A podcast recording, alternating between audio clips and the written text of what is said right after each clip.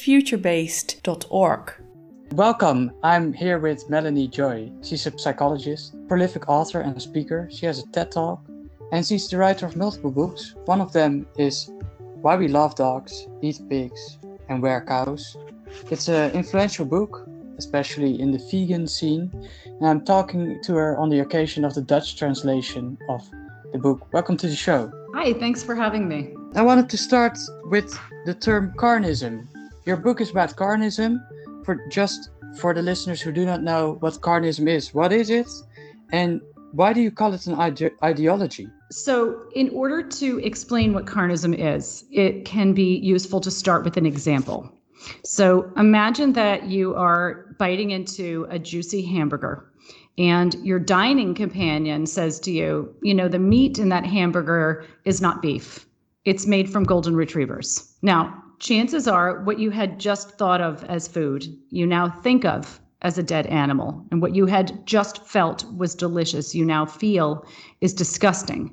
And so rather than continue eating that hamburger, you probably want to throw it away and maybe even take to the streets and protest.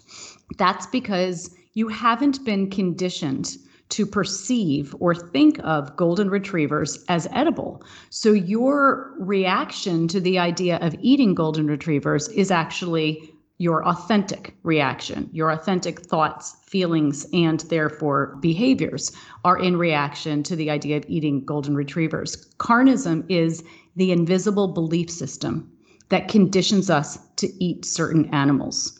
Basically, what carnism does is it conditions us to disconnect from our authentic thoughts and feelings when it comes to those animals we've learned to classify as edible. So, when you thought you were eating the meat of cows, you didn't have an image of the cows in your mind. You didn't feel disgusted. And you probably felt that that was delicious and wanted to continue eating because you haven't been influenced by the system of carnism when it comes to eating golden retrievers. And this isn't only about meat, it's also about dairy, right?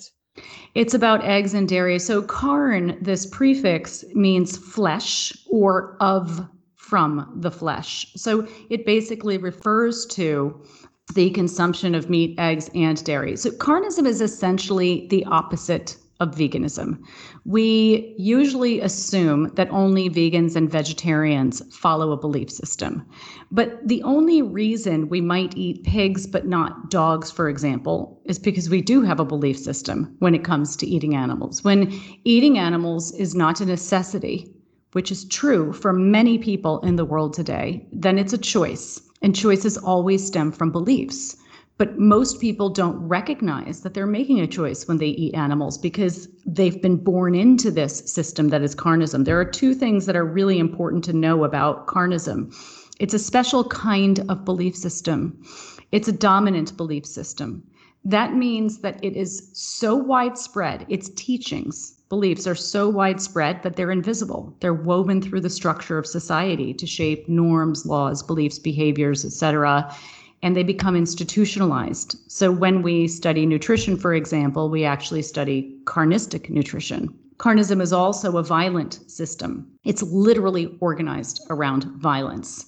And most people would never willingly support a system such as carnism, which really runs counter to our core values of compassion or caring and justice or fairness. So, in order to basically keep itself alive, carnism needs to use a set of psychological defense mechanisms. These mechanisms distort our perceptions of meat, eggs, and dairy from those animals we've learned to classify as edible so that we can act against our values and against our interests and against the interests of others without even realizing what we're doing.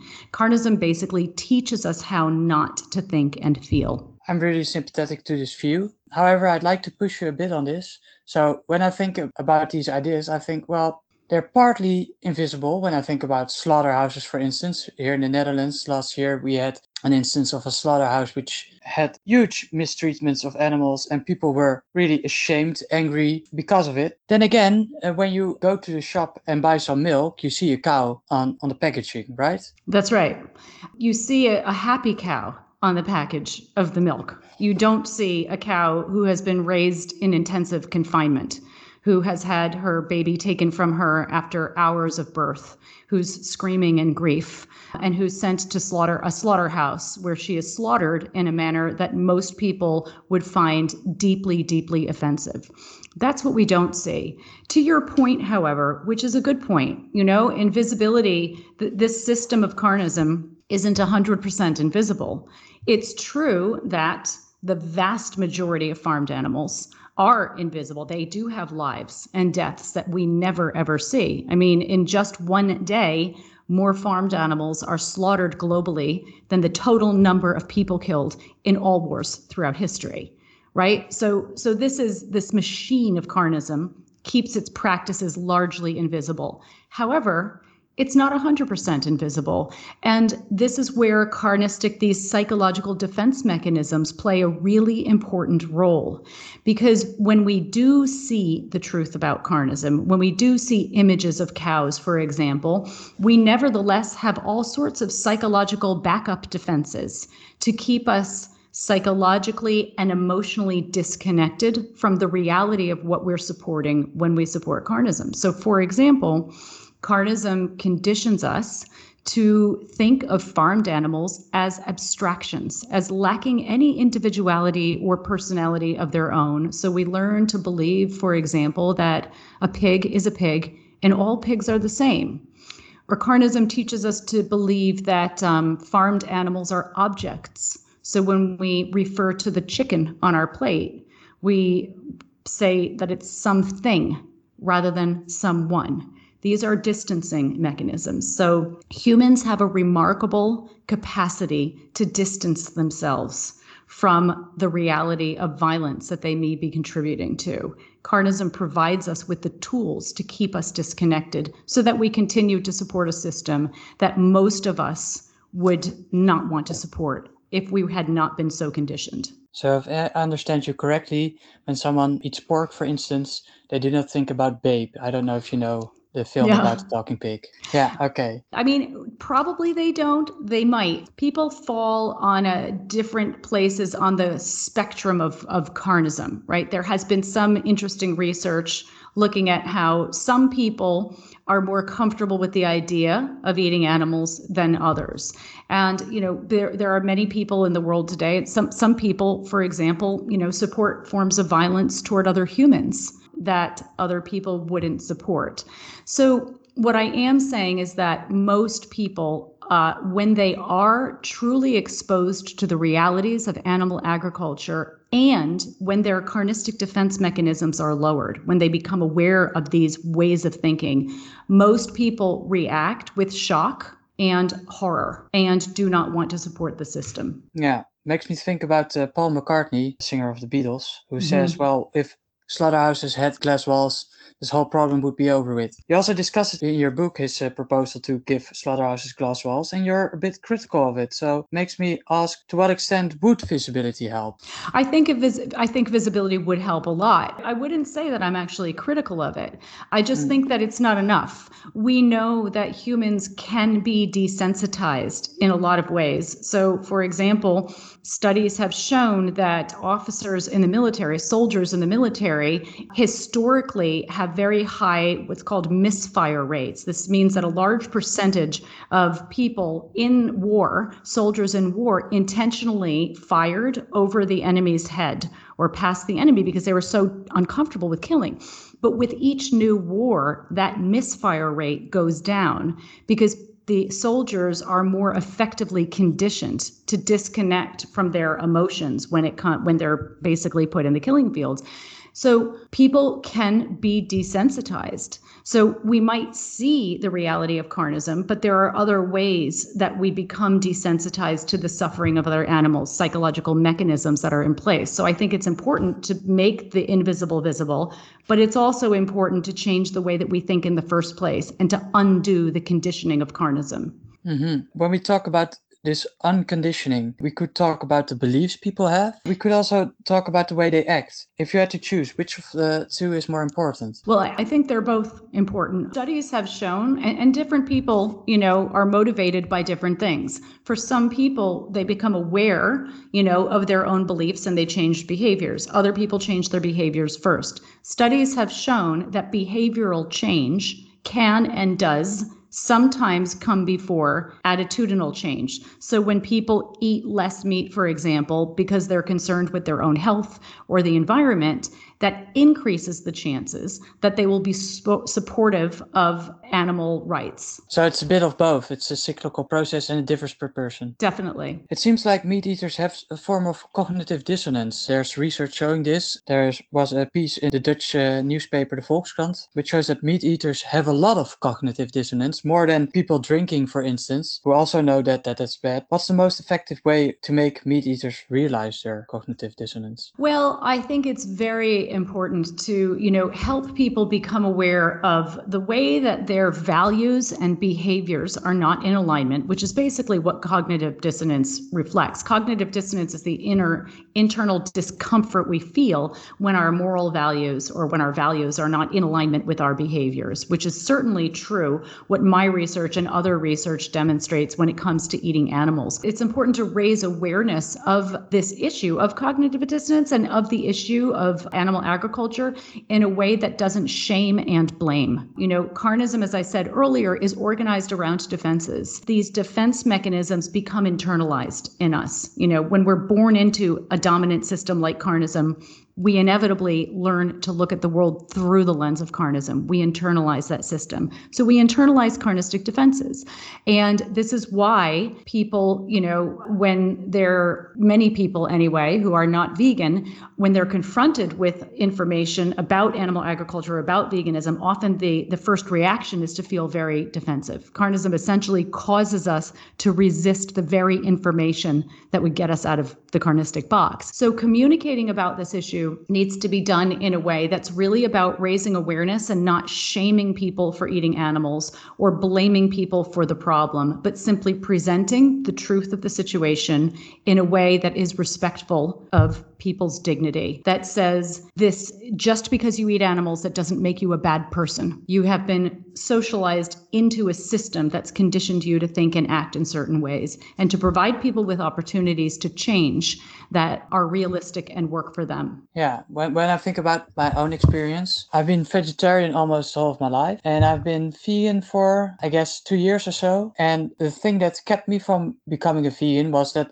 it's just difficult when everything around you is organized like when you uh, go to work people always have meat or at least cheese, and veganism just isn't that popular. So, isn't it just that it's really difficult to become vegan? Well, I mean, it's becoming easier and easier, and it really depends on your level of privilege and what kind of access you have to foods that are, you know, healthful vegan foods. It's easier today than it has ever been for many people um, to become vegan, but carnism is set up in order to basically to maintain itself, and what that means is that social norms, the whole the whole you know the the norm of the dominant culture is eating animals. So it's certainly easier to follow the dominant norm than it is to challenge that norm. Just like it's easier to support other kinds of you know violence against humans and you know or, or oppression against humans but it is true that it's becoming easier to become vegan and support for veganism is increasing. I've been talking about this issue for a decade now and i have traveled to about 50 countries on six continents and everywhere i've gone i have heard exactly the same thing without exception which is that awareness of plant-based eating or veganism veganism is growing exponentially and support for it is also growing exponentially. And so that makes me feel very hopeful that things are going to become increasingly, it's going to be increasingly easy to at least reduce your consumption of carnistic products. And the more people reduce, the less defensive they are to challenges to eating animals and the more companies are producing plant-based products that then makes it easier to become vegan so you would say it's better to preach effectively make steps maybe tiny steps towards veganism and not necessarily make them vegan directly? Well, I think it's encouraging people to really see veganism and carnism on a spectrum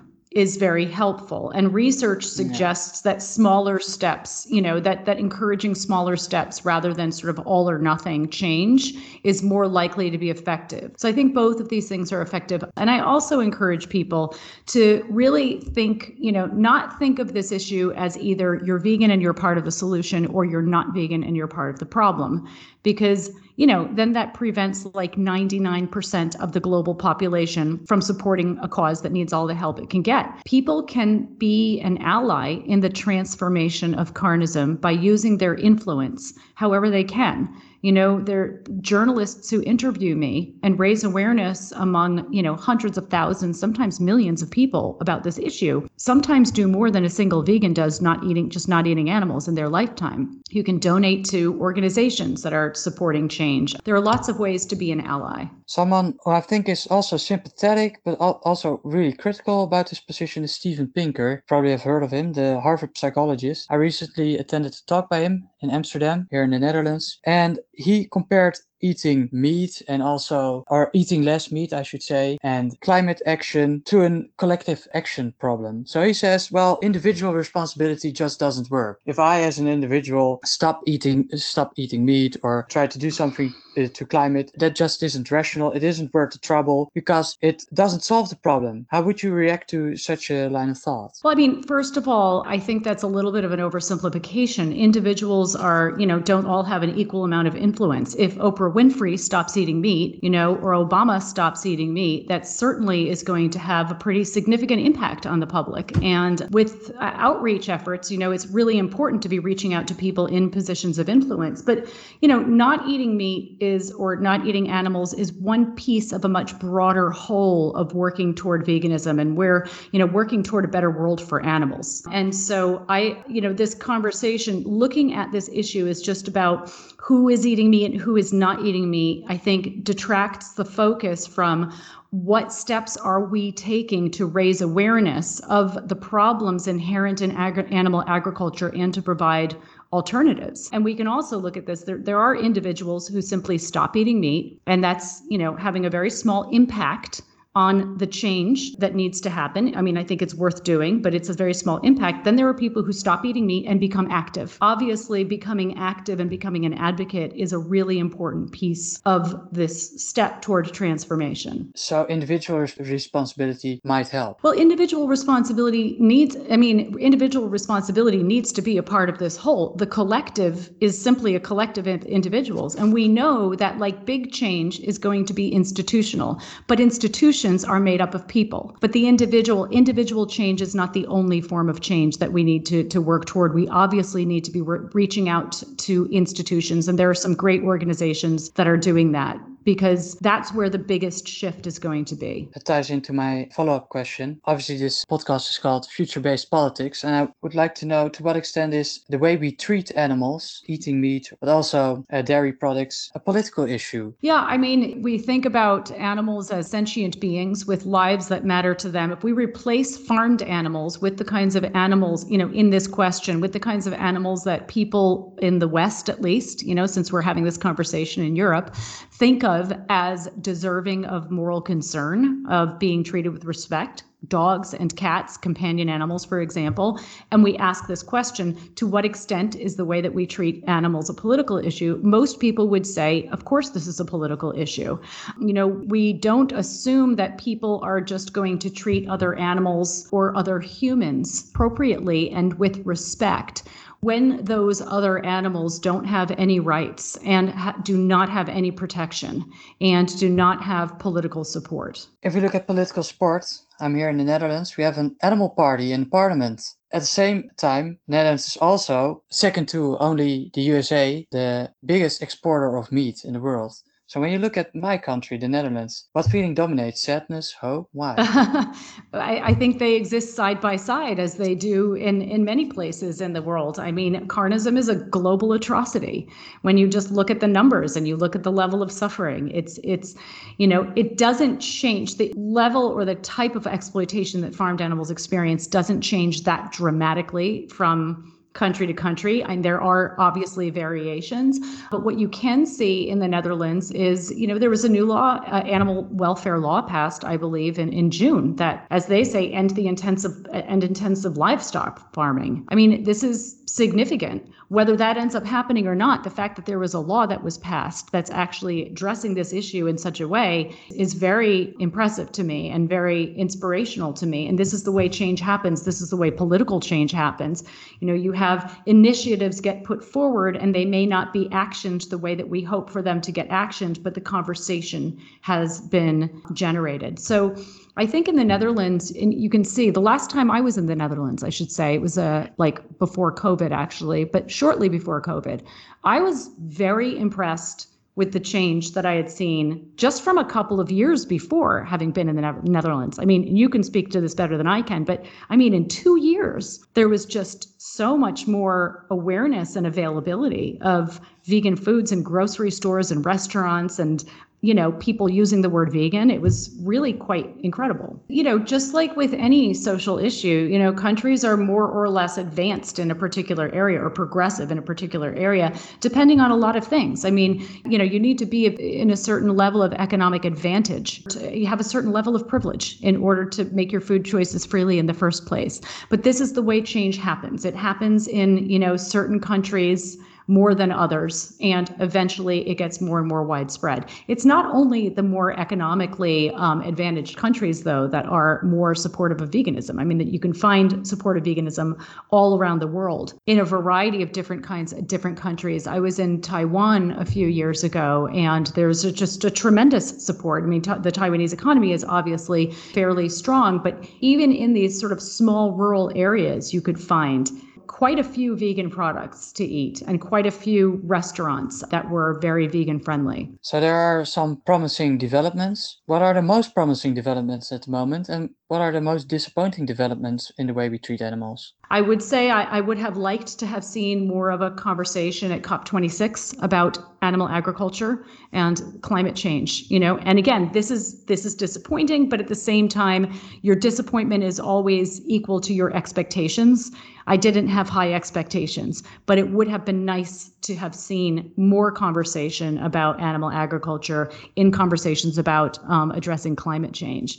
I think the most promising developments I've seen is, is what I've already shared with you, which is that there's just tremendous growth and aware uh, growth and awareness and support for plant-based or vegan eating all around the world. Your book was appeared in 2010, if I'm correct.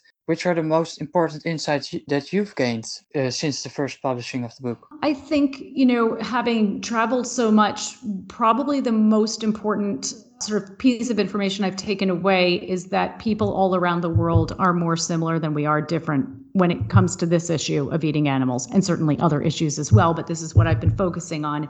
I haven't been to any country where people have not been deeply concerned about the treatment of other animals, and this is including farmed animals, and deeply distressed at the suffering of those animals and interested in transforming, helping to transform the system. So that has given me that has given me a lot of hope. When we look at the responses uh, to your book, are there responses that you will never forget? I mean, it's it's been wonderful. The book is published in I think it's 18 languages now, and there's been a, a, very positive response to the book. And and what gives me and that's part of what gives me a lot of hope. I, I wrote the book. Obviously, I wanted the book to support vegans, but I primarily wrote the book for people who are not vegan to invite them into the conversation. And the vast majority of people have responded to that book in a very, very supportive way. What are you working on at the moment? My organization, Beyond Carnism, is um, we have a mission to expose and transform carnism globally. And so we've been working on a couple of things. We have just launched our first online courses for people who want to talk about veganism and advocate veganism effectively through our Center for Effective Vegan Advocacy. So we've got two digitized courses now and a lot of offerings for people who are really interested in helping to transform carnism. And we are also doing work promoting awareness of how carnism is interconnected with other violent systems or systems of oppression, you know, patriarchy, classism, racism, and so on and so forth, but looking at these systems of oppression through the lens of relationships and really promoting an understanding of healthy ways of relating and helping to raise awareness of the need to build what I call relational literacy, the understanding of an ability to practice healthy ways of relating and providing tools for people who want to do that kind of work. A final question for listeners who would like to learn more about Carnism and the topics we talked about.